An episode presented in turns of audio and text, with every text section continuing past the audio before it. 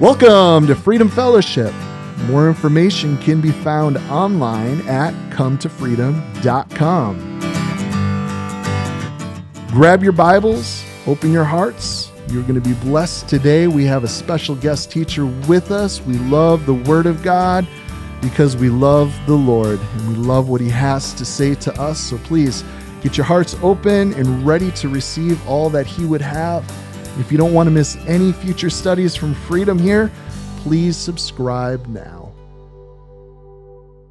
So let me begin by holding you and this time up to the Lord in prayer. Thank you, Heavenly Father, for this beautiful day you've given us and for this time to be together as we worship you, uh, as we praise you, and as we learn uh, of you and of your will for our lives from your word. I pray, Lord God, that you uh, take your word and impress it deeply into our hearts and minds so that we would be better models of you, uh, not only to each other, but to all those with whom we come in contact. We, all, we ask all of this in the name of Jesus. Amen. Now, any organization is only as good and strong and successful as its leadership. The principle that good leadership is necessary uh, applies to any organization uh, everywhere to businesses, to a football team, to a family, and to the church. After all, the church is a corporate body, not merely a collection of individuals. And therefore, it requires some kind of structure to operate well uh, and to fulfill its mission. Now, Paul discusses this in 1 Timothy chapter 3. However, what is interesting is that while the church is an organization, it is not an organization in the same sense as is a business or a football team. What do I mean? What I mean is that in the Bible, the church is described as having an intimate connection with Jesus Christ himself. The church is described as his body. And when Saul, who later became known as Paul, was persecuting the church, Jesus appeared to him and said, Saul, Saul, why are you persecuting me? He did not say, Saul, Saul, why are you persecuting my people? The church is so intimately connected with Christ that what happens to us affects him personally. Now, the church is also described as God's bride, his wife, his children, his people, his temple, his building, his kingdom, and his family. Now, all of these descriptions suggest that there is something far deeper uh, and organic about the church than simply a business or other form of organization. And when I say organic, I mean that there is a unity, a oneness, a connectedness uh, in the church that is not necessarily present in a business or a football team. Um, so, for example, uh, the church is described as a building. Now, every part of a building is connected and is necessary. If you don't have a wall or a roof or a foundation or a support beam, you won't have a complete building or a very good one. And likewise, in a family, every member is connected. And if the parents are angry with the child, they can't fire the child or send him or her down to the minors. Um, and if there's estrangement between family members, we all know how heartbreaking and disastrous that can be. Now, that is especially true regarding husband and wife.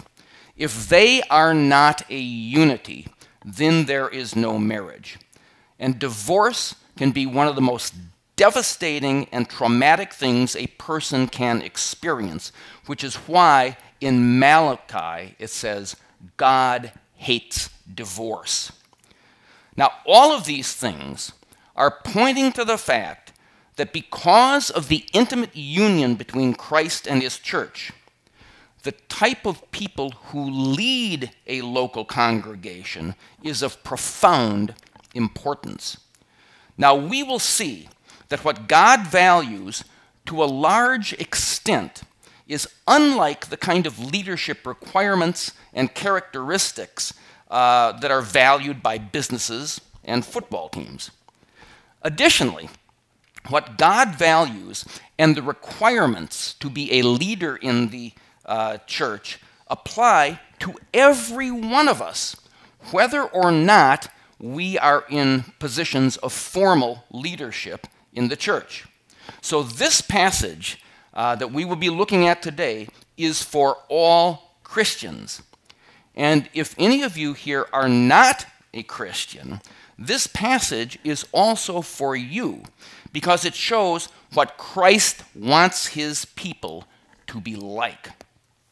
Now, I'm going to be concentrating on 1 Timothy 3, verses 1 through 7, which are the requirements to be an elder or overseer in the church, not on verses 8 through 13, which are the requirements to be a deacon. Now, the reason is that the requirements for the two levels of leadership are basically the same. They often use the same words and phrases, as I will mention as we go through this.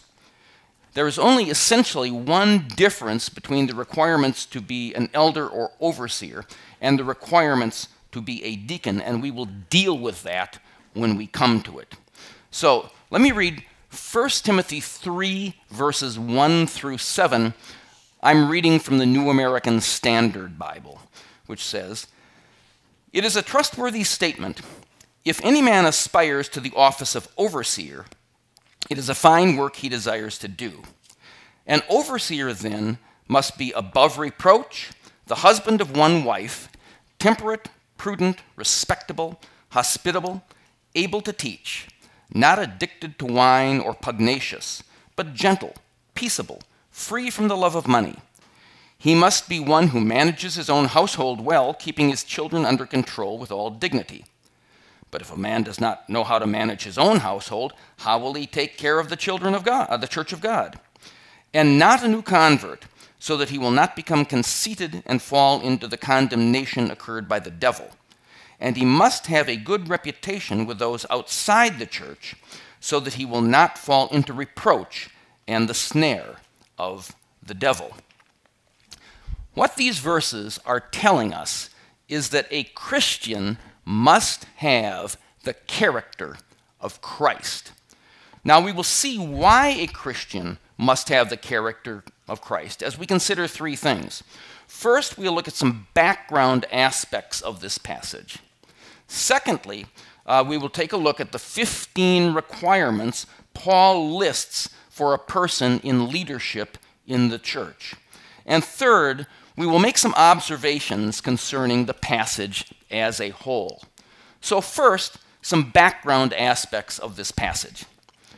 Now, in the Bible, the early church had two levels of leadership. The top level, known as elders or overseers, and a second level, known as deacons.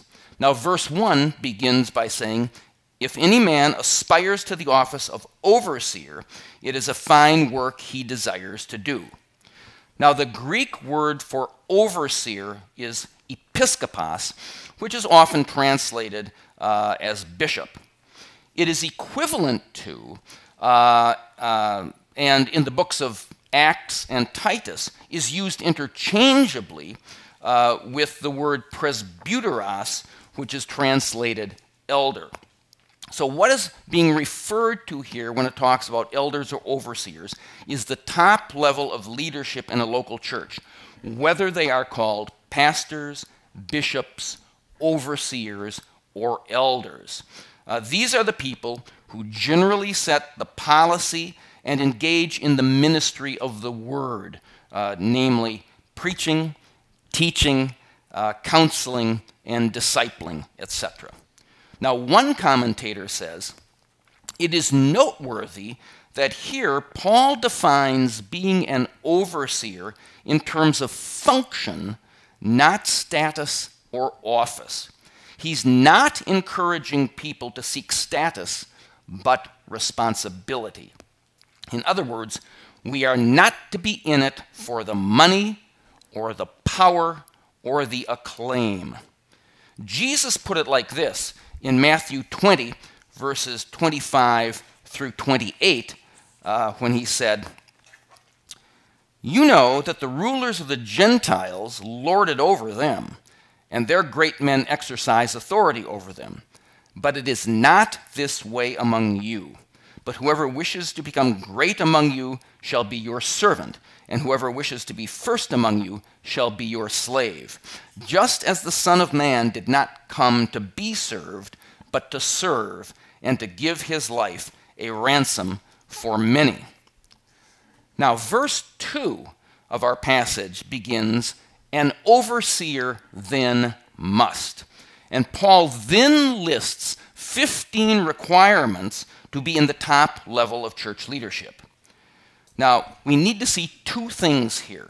First, Paul is not saying that uh, to be in leadership, one must meet one or five or even a majority of the 15 requirements. He's saying that to be a leader in the church, a person is to meet all of the requirements.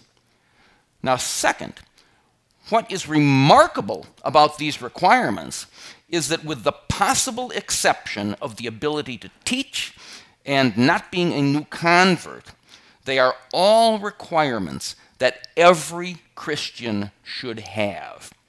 And I say the possible exception because everyone of uh, every one of us teaches in various ways by what we say, by how we say it, and by how we live our lives. And also, every new convert will grow up in Christ so that he or she will no longer be a new convert. Now, the fact that these requirements apply to all Christians is also seen in the fact that there are no special requirements concerning one's level of education, uh, material wealth, or other such external matters. Instead, all of the requirements relate to one's character. And because of this, every Christian is a potential leader in the church. And therefore, as I said at the outset, every Christian should have the character that Paul describes in these verses. Now, interestingly, in 1 Timothy 1, verses 9 and 10, Paul listed 15 examples of unrighteous people to whom the law was, uh, for whom the law was made. Here, Paul is saying that our character as leaders is to be the complete opposite of the type of people who must be subject to the law. Because we are no longer subject to the old law. Instead, we are to have the character of Christ because now we are subject to the law of Christ. Our behavior flows out of our character. And just as character is to be the complete opposite of the unrighteous, so our behavior is to be the complete opposite of the types of acts listed in chapter 1, verses 9 and 10.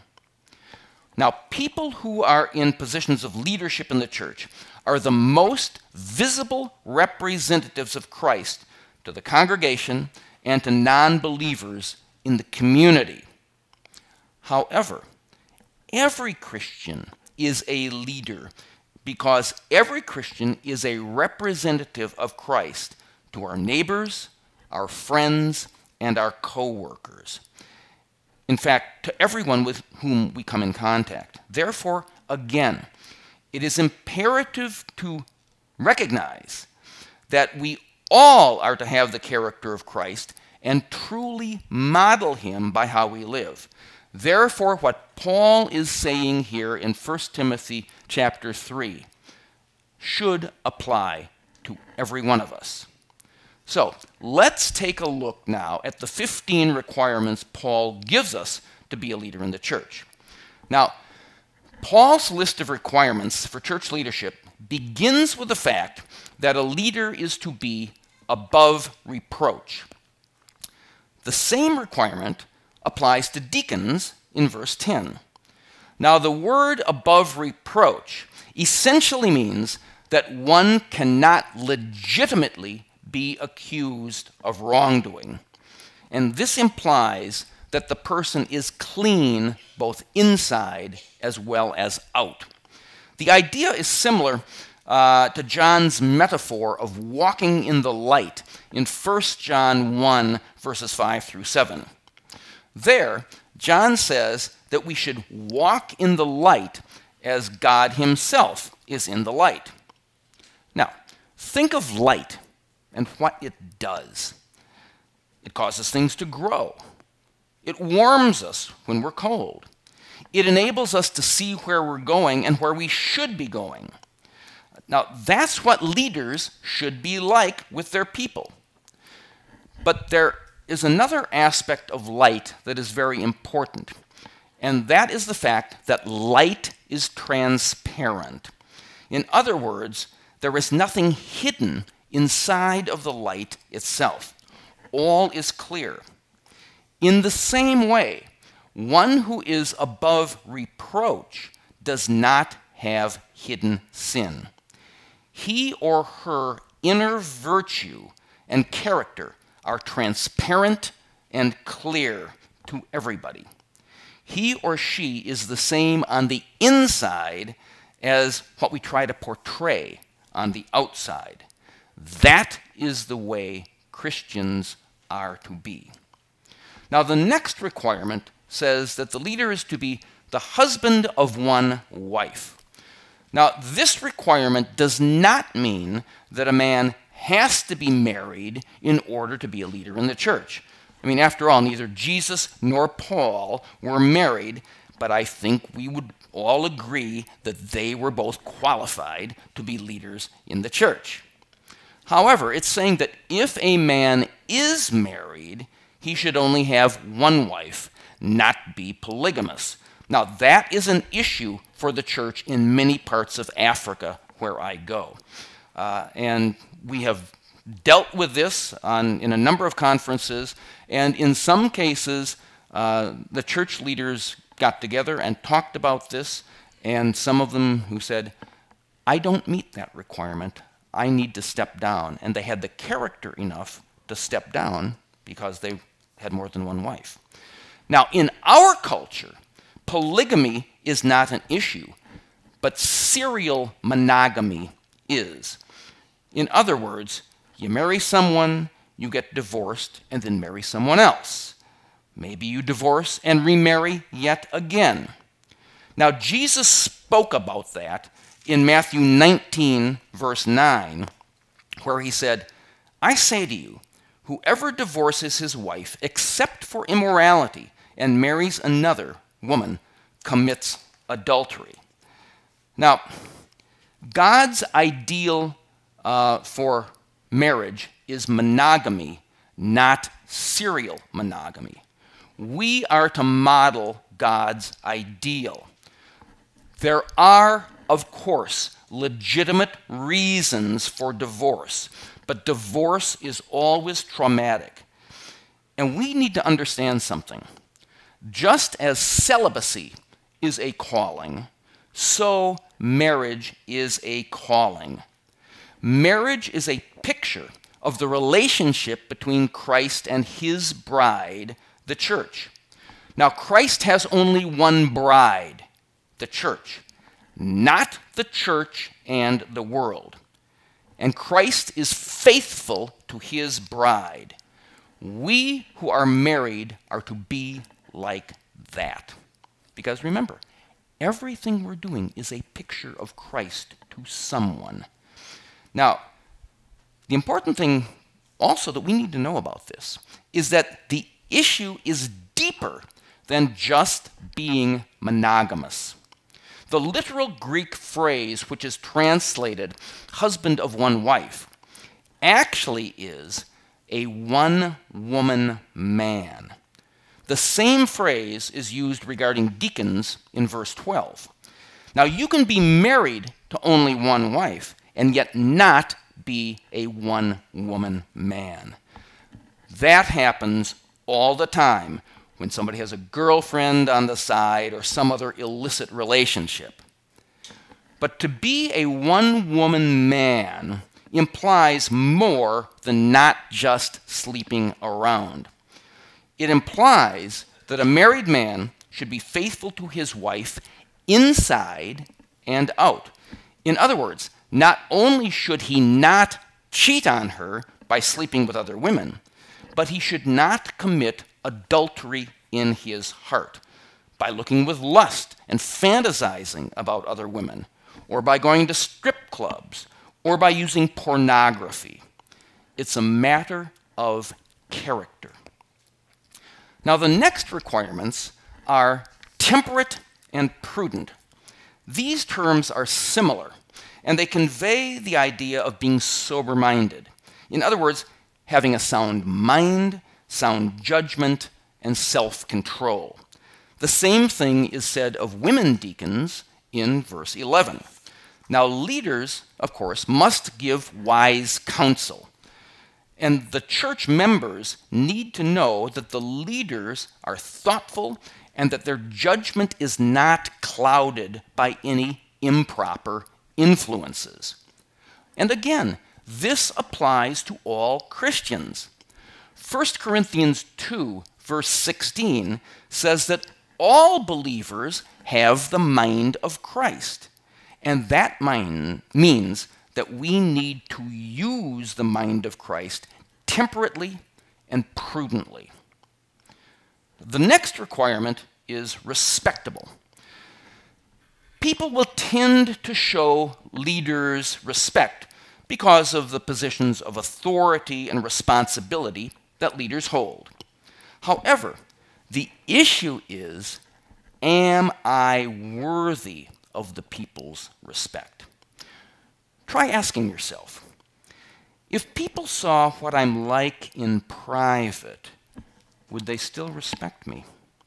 You see, our character, what we are really like, is revealed by what we do when we think no one is watching. And if you don't like the answer to that question, then get serious and make the changes you need to make. Get counsel and help if necessary, but do something because this goes to the very heart of your qualification to a leader and goes to the very heart of your profession of faith and your relationship with Christ. Now, the next requirement is the leader needs to be hospitable. To be hospitable essentially means that you love or care for people and strangers. Now, this is important because a leader needs to know people well. Knowing their problems, hopes, fears, etc., helps you to be a better Christian leader.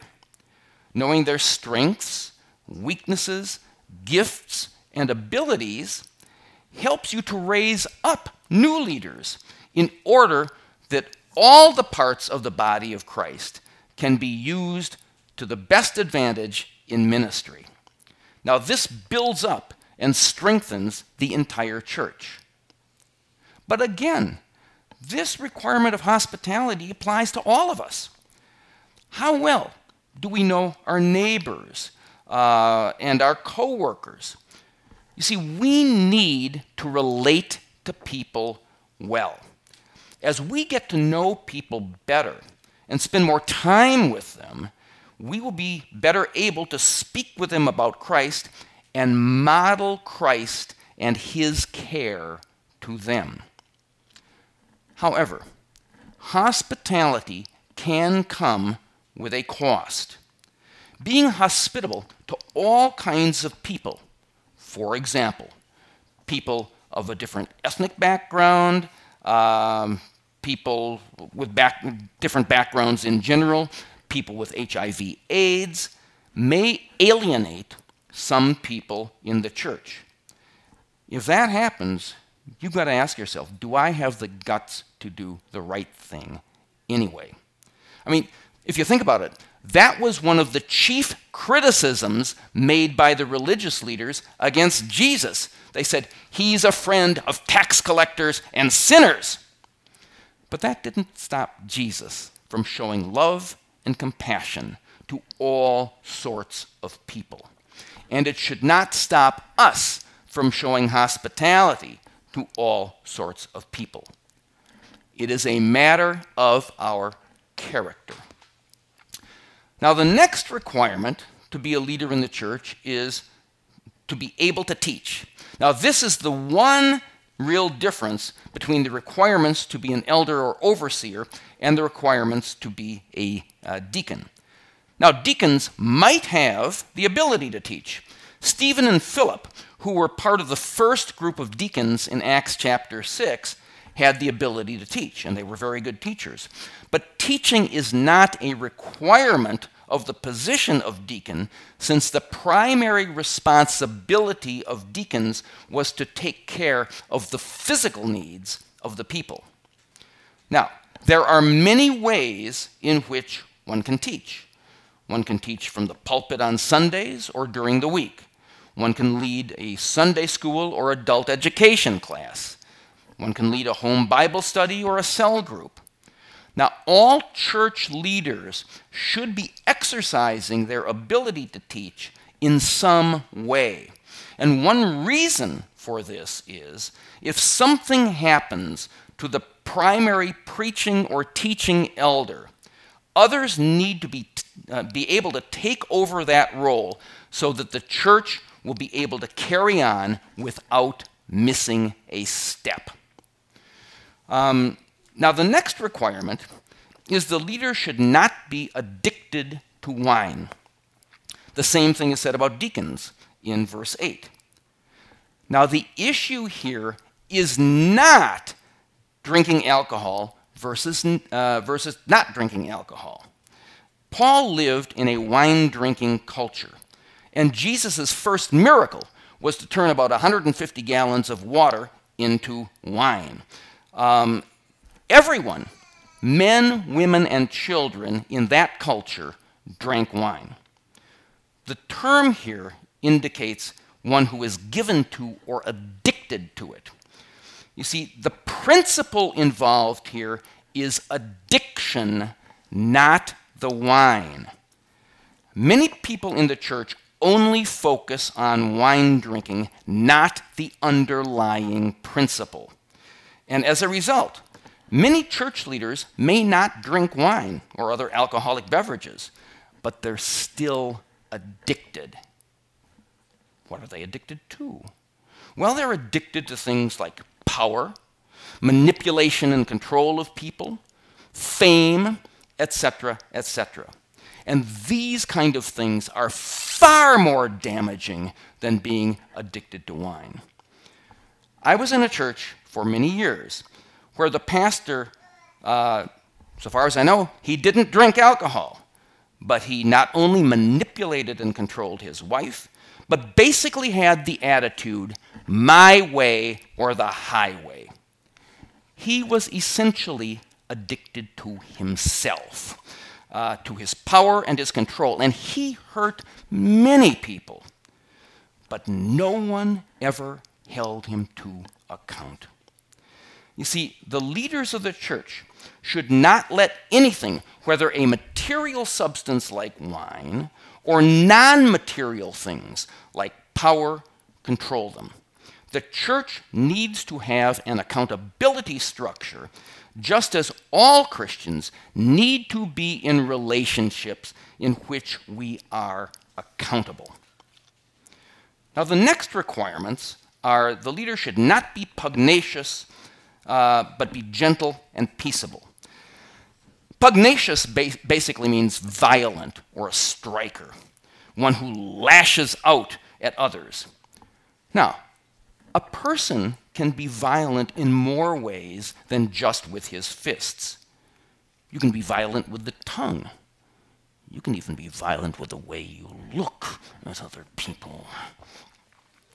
Uh, but Gentle is the opposite of that. Many people wrongly think that gentle is just another word for weak. Nothing could be further from the truth. Matthew 11, verse 29, says that Jesus was gentle and humble in heart, but he was not a weak man. Our natural inclination is to lash back when we are attacked. Jesus did not do that.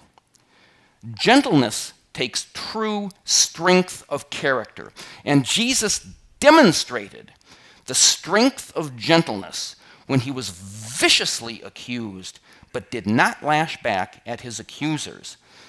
Even Pontius Pilate noticed that and commented on it. You see, people notice our character. That is why character is at the very heart of what it is to be a Christian and to be a leader in the church. Now, peaceable indicates someone who is not contentious, not quarrelsome. Leaders should be consensus builders rather than always insisting on getting their own way. My way or the highway is not a Christian attitude. Leaders should be seeking the mind of Christ and the leading of the Holy Spirit. That will always produce unity and peace. Now, I got saved many years ago as a result of a teaching weekend uh, led by two guys from St. Paul's Episcopal Church uh, in Darien, Connecticut. Now, back in the day, St. Paul's and their rector, Terry Fullam, uh, were well known. St. Paul's was a well known uh, teaching center, and uh, Reverend Fullam was a well known speaker and teacher. Uh, let me quote from Fullam concerning the unity that results when we are seeking the leading of the Holy Spirit. I'm reading uh, from a book called Miracle in Darien about him and St. Paul's. And the excerpt I'm reading is he was in a meeting with the members of the vestry, the uh, leading group, uh, the church board in the Episcopal Church. And he said this Do you think St. Paul's would be any different if Jesus was, in fact, the head of the church? Do you think decisions would be made with six members of the vestry voting one way and eight voting in a different direction?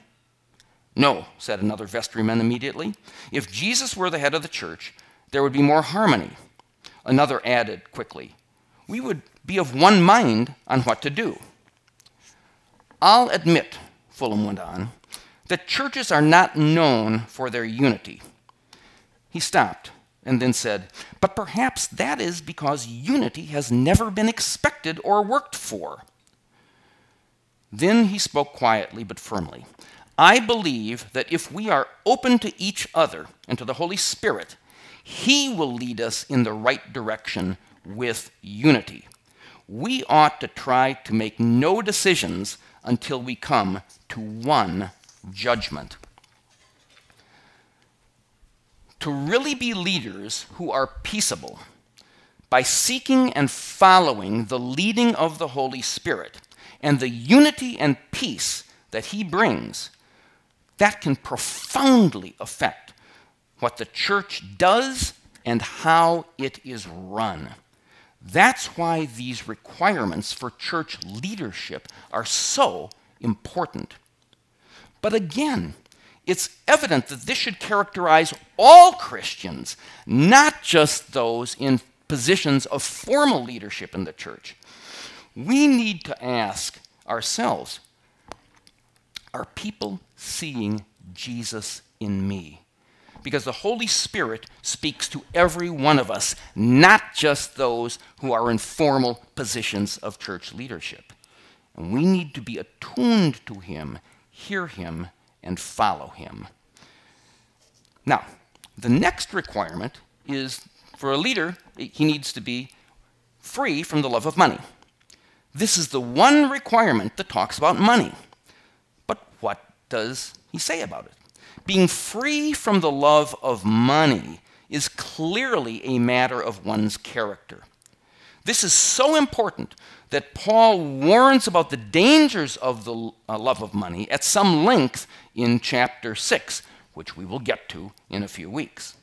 In fact, in Matthew 6 uh, and elsewhere, Jesus suggests that the lure of material wealth is perhaps the greatest danger to our spiritual state. The issue is not how much or how little money we have. The issue is an internal matter. In whom or in what am I placing my trust? What's most important to me? What do I think about, desire, hope for, and dream about? What motivates me? By what do I measure my success? Now, one way we can tell what the real answer to these questions is, is to keep records. See just how much you are spending for X, Y, or Z, and how much and what percentage you are giving to the church, to missions, to the poor and needy, and to ministries of all kind. We may try to fool ourselves, but the numbers don't lie. Now, the next requirement is one who manages his own household well. And again, the same thing is said of deacons in verse 12. Paul is drawing the connection between one's own household or family and the household or family of God. In chapter 3, verse 15, he explicitly calls the church the household or family of God. You see, our own families are the testing grounds that demonstrate our qualifications and competence to manage God's family. The issue of the obedience of children is not simply whether they are outwardly obedient and respectful. The issue is why do our children act the way they do? Are they obedient because of love and respect for their parents or out of fear? The issue is whether we manage well or not. And that requires wisdom and character. The next to last requirement is to not be a new convert. Now, the reason Paul gives in verse 6 for not making a new convert an overseer is a matter of character, because if the person might become conceited if he's raised to a high position too soon. You see, we need to know the people we are considering putting in positions of leadership. Give him or her a little authority and see if he or she is faithful in it. As Jesus said, he who is faithful in a very little thing is faithful also in much. And he who is unrighteous in a very little thing is unrighteous also in much. If they are faithful, then they can handle greater authority. You see, what constitutes a new convert will differ according to the circumstances. Paul did not say how long somebody has to be a believer before he or she can be an overseer in the church. In Paul's day, when believers, when all the believers were new believers, uh, the elders whom Paul and Timothy appointed in the local churches probably would have been believers for only a few weeks or months. Nevertheless, those who assumed positions of leadership would have been mature, faithful believers of good, godly character. And that is the issue. That the real issue here is one's spiritual maturity. Because every congregation probably has some people who may have been Christians for five or 10 or 15 years, and yet they are still spiritual babies. On the other hand, some people have been Christians only a year or two, but they already exhibit great spiritual maturity. Those are the people the church needs in positions of leadership. Now, the last requirement to be a leader is to have a good reputation with those outside the church. You see, the church does not just exist for itself, it exists to be the salt of the earth and the light of the world. The church is to be in the world, even though it is not of the world. In other words, Christians individually and the church corporately need to be engaged with our community and engaged with the world. But we are not to have the same character, values, and priorities of the world. We are to have the character, values, and priorities of Christ. And we should be influencing others for good. Consequently, the reputation we have with non believers in the world is of vital importance. What they see in us will either draw them closer toward Christ or will push them away from Christ. So Paul ends this list of 15 requirements the same way he began by talking about leaders in the church not falling into reproach. Now, when any biblical writer begins and ends a list the same way, in this case with the word reproach, it's important. It's basically saying this summarizes the whole thing. In other words, if you are above reproach, inside and out, if no one can legitimately accuse you of wrongdoing, then you will meet all the requirements because you will have the character of Christ. So, those are the 15 requirements. Let's consider some or make some general observations concerning this passage as a whole. Now, there are four things that jump out to me uh, regarding Paul's list of requirements to be a leader. And first, all of the 15 requirements for leadership implicate our character either directly or indirectly. What Paul sees as most important for leaders in the church is that they be people of a Christ like character. A person's education and other things is important. But the Bible reminds us man looks at the outward appearance, but the Lord looks at the heart. Now, it's easy to say that we look to people's character, the real them, but do we really? To be able to assess people's real character, we need to know them well. That means we need to spend time with them, to see them in their unguarded moments, to see how they react to negative and stressful situations. But if, we're, uh, if we are talking about considering putting somebody uh, on the church board or elevating them to some other position of church leadership, there is a danger in getting to know the person well. The danger is this if we know someone deeply and well, that means we are probably his or her friend and probably a close friend. The danger is that because we are their close friend, we are likely to overlook or excuse what may be a deep character flaw as we decide to raise that person to some leadership position in the church. Or, on the other hand, if we decide to blackball the person, so to say, we risk losing their friendship.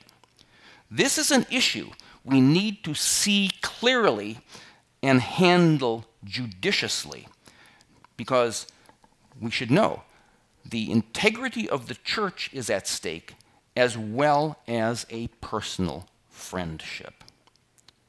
Now, second, all of these 15 requirements apply to all Christians, whether or not they are in positions of formal leadership in the church. Because every Christian represents Christ. Every Christian is a leader in some respect to some people. Given the nature of the requirements for formal church leadership, every Christian should be qualified to be in formal church leadership. In fact, in 1, Timothy, uh, 1 Peter chapter 2 and Revelation chapter 1, those uh, pa- passages in those two chapters tell us that all Christians are priests in the eyes of God. Therefore, all Christians need to work to become more like the man or woman after God's own heart with Christ's own character, as described here in uh, 1 Timothy chapter 3. Now, Christ calls on all of us to be perfect, even as your Father in heaven is perfect. That is, we all need to have and exhibit Christ's character and to live it out. The reason is that how we live reveals our real character.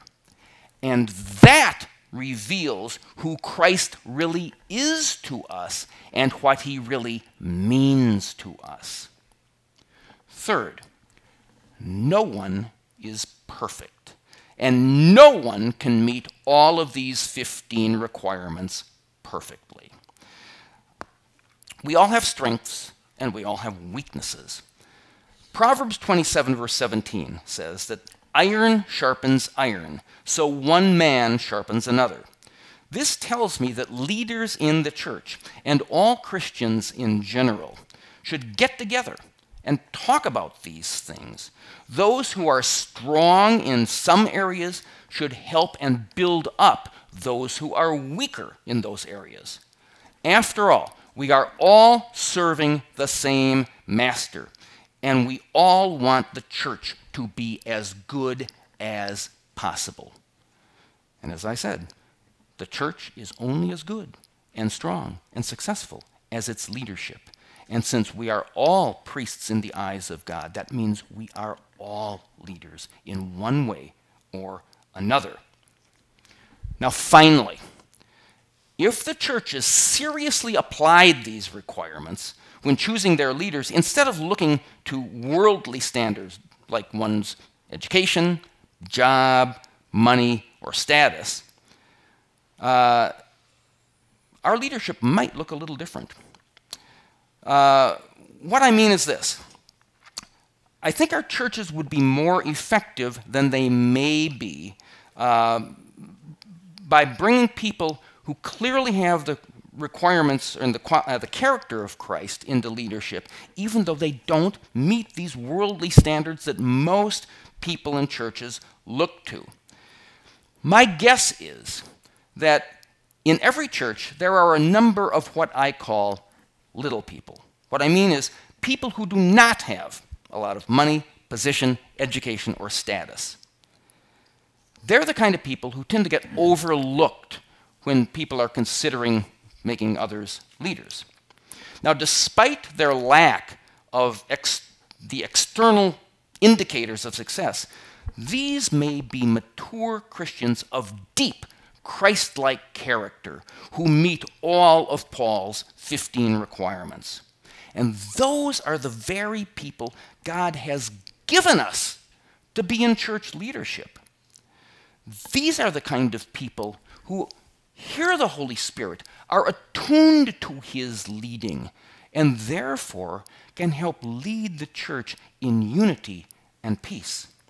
Now, if we take these things seriously and act accordingly, God will take us seriously. I think God will start speaking to us and leading us in ways that he has not previously done. And the reason is that now we will all be people who have his character. And as such, we will be attuned to his voice, we will see his hand, and we will know his will because we will know him well. So let me conclude by saying this. In these verses, Paul is showing us God's heart what is most important to him and what he wants his people to be like. Since Christ is the perfect representation of God, he wants us to have the character of Christ. Imagine what things would be like if all Christians looked and acted like the person described in these verses. If that were to happen, I think we would begin to see deep revival in the church. Non believers would want to become part of the church because who wouldn't want to be part of a people who manifest the character of Christ and all the virtues of Christ? I think the future would hold great things for this local congregation and other churches that get serious about applying and living out what God says for us. So let me hold us up in prayer. Thank you, Heavenly Father. Thank you for your word. Thank you for these requirements. You've told us your heart. And Lord God, some of these things can be very challenging to some of us. But Lord God, this is what you want for us. And so you will empower and enable us directly or through the other members of the body to become just like this. I pray, Lord God, that we all take these things seriously because that means we're taking you seriously. And I'm convinced, Lord, that when we take you seriously, you will take us seriously and lead us in ways that you may not have been doing uh, previously. And Lord God, that is an adventure, and it's an adventure I hope we all become part of. We ask all of this in the name of Jesus. Amen. Thank you for studying the Word of God with us today. If you were blessed by the teaching of it, would you please make sure to share it that others too may be blessed and grow in the grace and the knowledge of our Lord and Savior, Jesus Christ. Until next time, the Lord bless you and keep you. The Lord make his face shine upon you and be gracious to you. The Lord lift up his countenance upon you and give you peace.